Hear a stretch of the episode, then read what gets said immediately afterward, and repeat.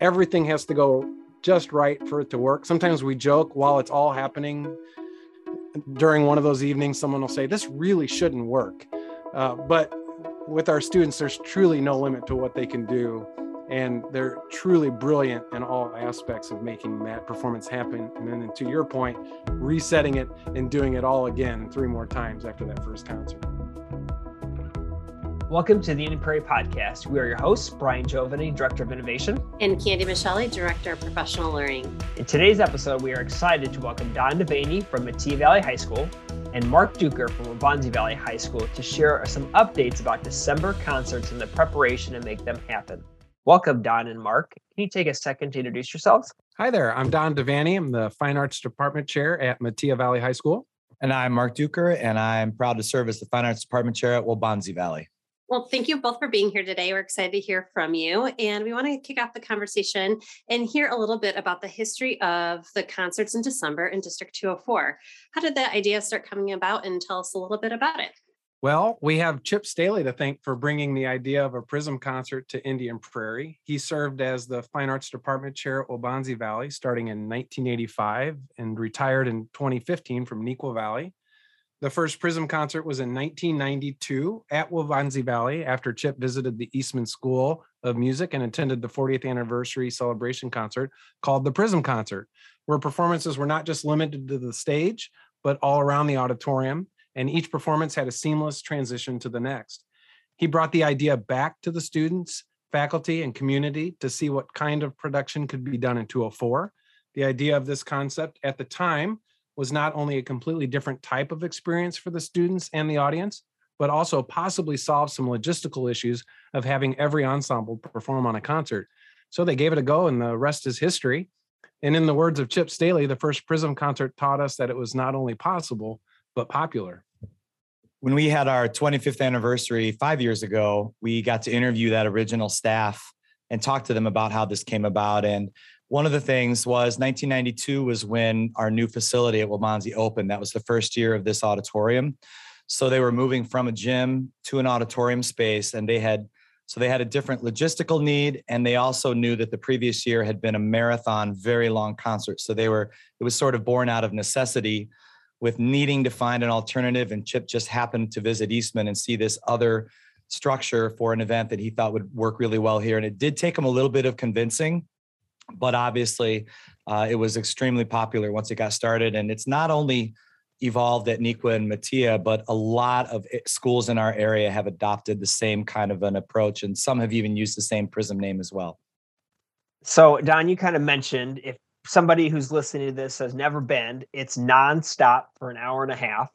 Continuous yeah. music they're on the stage they're behind you they're right in front of you you're kind of within it and one of the things that you both say as you introduce is you really can't go to the bathroom because you may be part of the performance at any moment because it just happens. Yeah. There's a lot of logistics.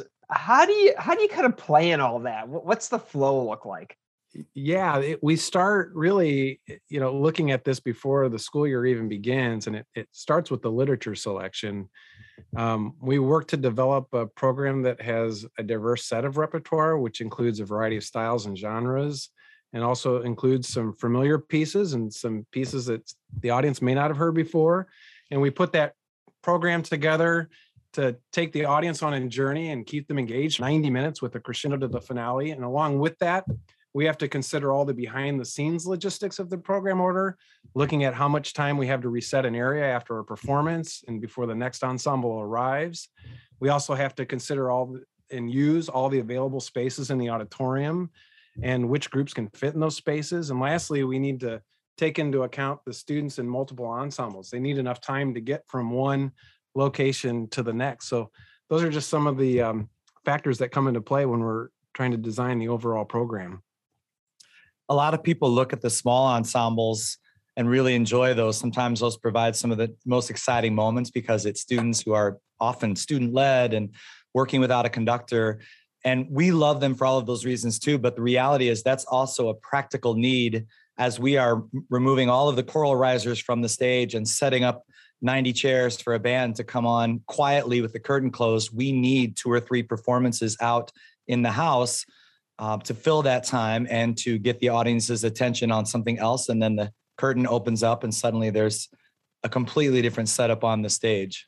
As you're mentioning some of those talents of students and people enjoying those smaller groups, there's no doubt that we have some of the most amazing student performers. How do you showcase some of their talents? And then how, what does that work with their instructors as well? And when you only have such a short period of time and you have so many students? Yeah, so fitting everything in was one of the hiccups when this initially started in 1992, trying to figure out how to make it a shorter event while still including everybody. So we have our curricular classes perform one piece on a normal concert, and the rest of the year they might perform three or more. So everyone does one piece on this. Um, and that's kind of the starting point to make sure students are included. Then we want to include all of our co-curricular groups, um, choirs, jazz bands, string groups, things like that. Again, for variety, but also to make sure that the students in those experiences have another opportunity to, to perform. Um, the small ensembles are by audition. So students put those groups together. They will, for us, they will be submitting next Monday recordings, and then the staff will choose which ones of those are going to work. And then um, the the other thing that sort of helps us is the fact that it's seamless and we're not pausing for applause between each of those performances. We're able to get a little bit more music in in that sort of hour and a half time frame. So all of those things kind of work together um, you talked about the teachers, Candy. The the teachers have a lot of jobs during Prism, and the the moment where they're on stage conducting is in some ways um, the least uh, busy thing that they do. They're backstage managing students, or we have people managing um, the setups backstage, or managing the house, or somebody in the booth calling the show and telling the lighting cues when to go. So there are so many moving pieces that if you weren't backstage, you you could not possibly imagine what's going on. Yeah, and I would just add, I, I think this concert's unique uh, because it gives students an opportunity to interact with each other in new ways, whether it be waiting in the homeroom for their portion of the concert or being combined with another class to fit in all those individual performances. Um, and the students are all part of something bigger than any one of us as individuals. And I, they're continuing a wonderful tradition that I believe this will be our 30th year. Am I correct on that, Mark? I believe so. I do need to do some math quickly, but I believe yeah. that is correct. There's, I want to bounce one more thing off of what Don just said too. The other thing the audience doesn't realize is how much downtime students have backstage. And we talk with the students at our dress rehearsal about their professionalism.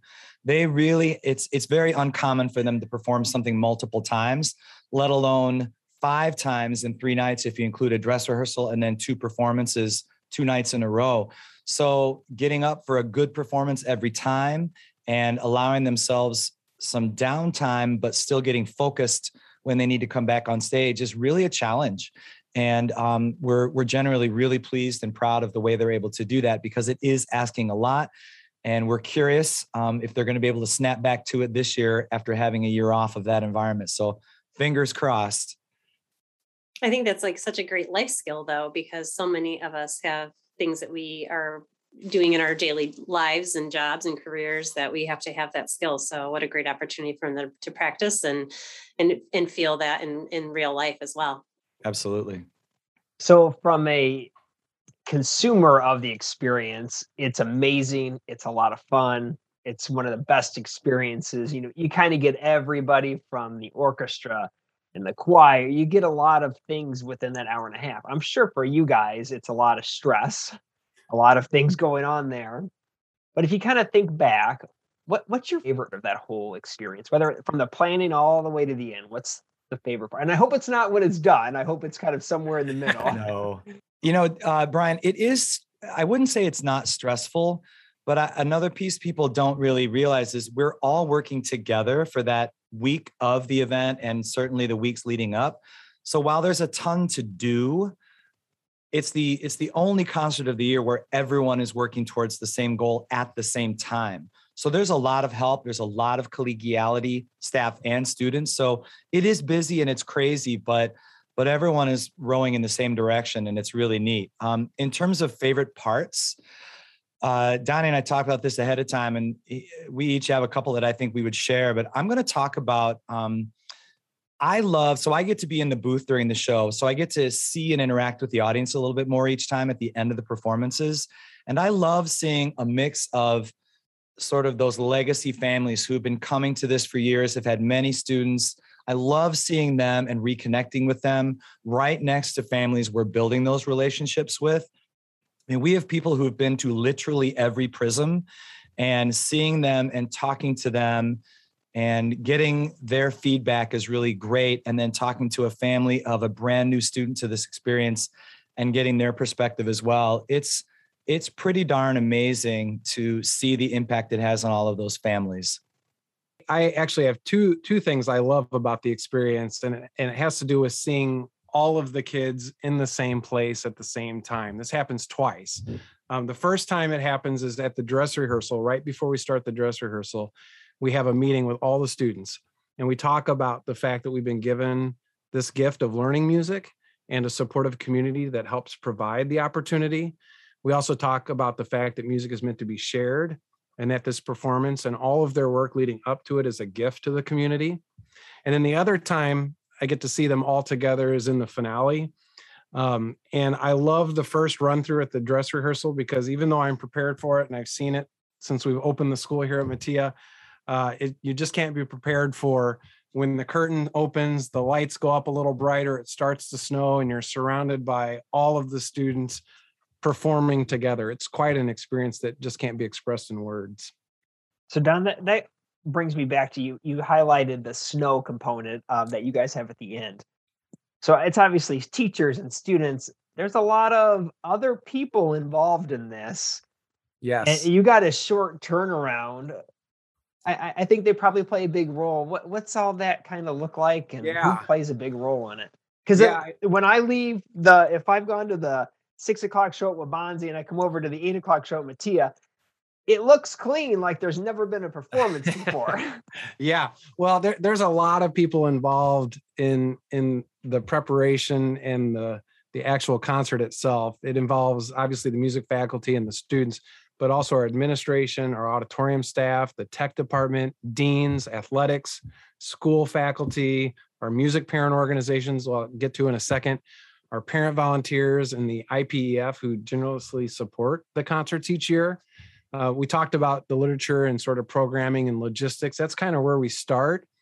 Um, we talked a little bit about the behind the scenes and how it's uh, uh, choreographed. Really, everything is timed. Students actually follow flow charts that get them from their room to staging locations to the actual performance venue and then back out and then to the finale. We have a Mission Impossible team that's a group of students that works on resetting the performance areas after each performance um, without hopefully being heard or seen. And sometimes a performance is going on while they do that, just feet feet away from them. Um, sometimes they're clearing a whole stage and resetting it behind the curtain in just a couple of minutes. We spent about two months on tickets and distribution of tickets to our community, students, families. Uh, we use most of the rooms in the building while the concerts are taking place, and uh, we have to coordinate with our colleagues about the use of their classrooms. Our music parent organizations are vital to the success of the concert. We have close to 150, most people don't realize this. We have close to 150 volunteers doing everything from chaperoning homerooms to ticket distribution and everything in between. Uh, we work with our tech department, our media classes on a live stream production that's not only for the public, but also for the homerooms. So the students have a way of knowing what's happening in real time during the performance. A week before the performance, our auditorium staff begins working on the lighting production in the auditorium. We also have a group of individuals that come in and decorate the auditorium and the lobby areas. We do a recording session so that students have a, re- a record of their performance and something that they can share with their families. And we also have to put together the physical program that the audience receives when they walk in the door and the ushers that pass those out. So there are a lot of moving parts. Uh, basically, there's a whole other performance that's happening behind the scenes, and everything has to go just right for it to work. Sometimes we joke while it's all happening during one of those evenings, someone will say, This really shouldn't work. Uh, but with our students, there's truly no limit to what they can do. And they're truly brilliant in all aspects of making that performance happen. And then, to your point, resetting it and doing it all again three more times after that first concert. Yeah. Brian, if you ever stuck around Waubonsie just for five minutes after the show, you would hear the vacuum start immediately. That's true. so that crew, that's our auditorium staff. They get to work immediately doing that. You know, just Donnie pretty much covered the vast majority of what is happening. But just to give a for instance, our music staff will have one meeting where all we do is sit with Dave Calvert, who's our tech director, and we go through every piece on the program, what kind of lighting we want, when we want colors to change. Um, and then we have a, a binder back in the booth with every single, it's the score for every single piece that's performed, one after the other. And there's a countdown and there's lighting cues.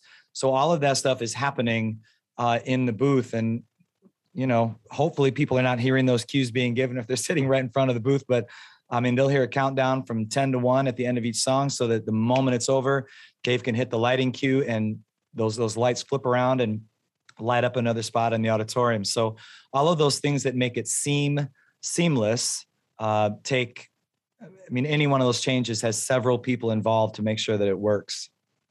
Just hearing you guys talk about it um, and the passion that comes through and it's like there's an emotional response that i get just listening to you talk about the your love of the students and the staff and the community that you've created with everyone around you as well. So yeah. it's it's really amazing. What um beyond december um, what else are you thinking about for the music program in the future? What are what are some things on the horizon? I think it's fair to say at this point we everyone's mantra this year has been meet students where they are, right? And we certainly want to live that as well. Our students have done, I'm going to get in trouble for saying this, but they've done better than we anticipated coming back to school. We're having concerts. We've still got a few more concerts coming next week. And the concerts um, have, by and large, sounded like normal fall concerts. And we weren't sure we would get back to that right away. So we're going to continue focusing on helping students get caught up helping them get comfortable, helping them get back to just enjoying what we do. I mean, remote learning is our kryptonite. While we were able to do some great things remotely, the whole point of our of our classes is to be together and making music and and feeling those feels that you really can't get many other places. So that's priority number one. Um, priority number two for us is just finding more ways to create on ramps for students. We know that we've got a group of students who select music in fifth grade when they're heading to middle school. And then we don't have many opportunities for students to get involved if they didn't make that choice. So we've we've added some things like our music production classes recently, but we know that we want to continue to do some things middle school and high school both that allow, you know, almost every student you see has got earbuds and they're listening to music any chance they get. And we would love to give them an opportunity to dive a little deeper in that with some instruction, with some guidance, um, and share some of that with us, help us learn as a staff where students are right now, just across the buildings musically, and let our music programs continue to diversify, modernize, um, whether that's technology or just repertoire, things like that. So um, we have some really interesting um, composers we've been commissioning recently. We have we have three in the works here at Waubonsie with composers that have a much more diverse background than our typical uh, canon of of music. So we're just trying to broaden our horizons and just make sure the students who are interested in music have an opportunity to pursue that and have a place for them. Well, we appreciate you both being here today. I will admit I had no idea of every little logistics that you shared. Um, just the list, Don kind of went through a list of things and so impressed that you have so many people involved and it it's for um, such a wonderful experience for other people. So you're doing something to share that joy and that gift, like you said, with others. And it's just, it's great. It's amazing. It's our pleasure. The staff is definitely tired Saturday night when it's over, but it's a very happy tired and there's a lot of fulfillment with that. Yeah, thanks so much for highlighting this and, and our students' work. And really appreciate being with you today. We would like to thank both Don and Mark for their time today. It is truly amazing to learn all the logistics and support needed for the shows to be so successful with such powerful entertainment for our community.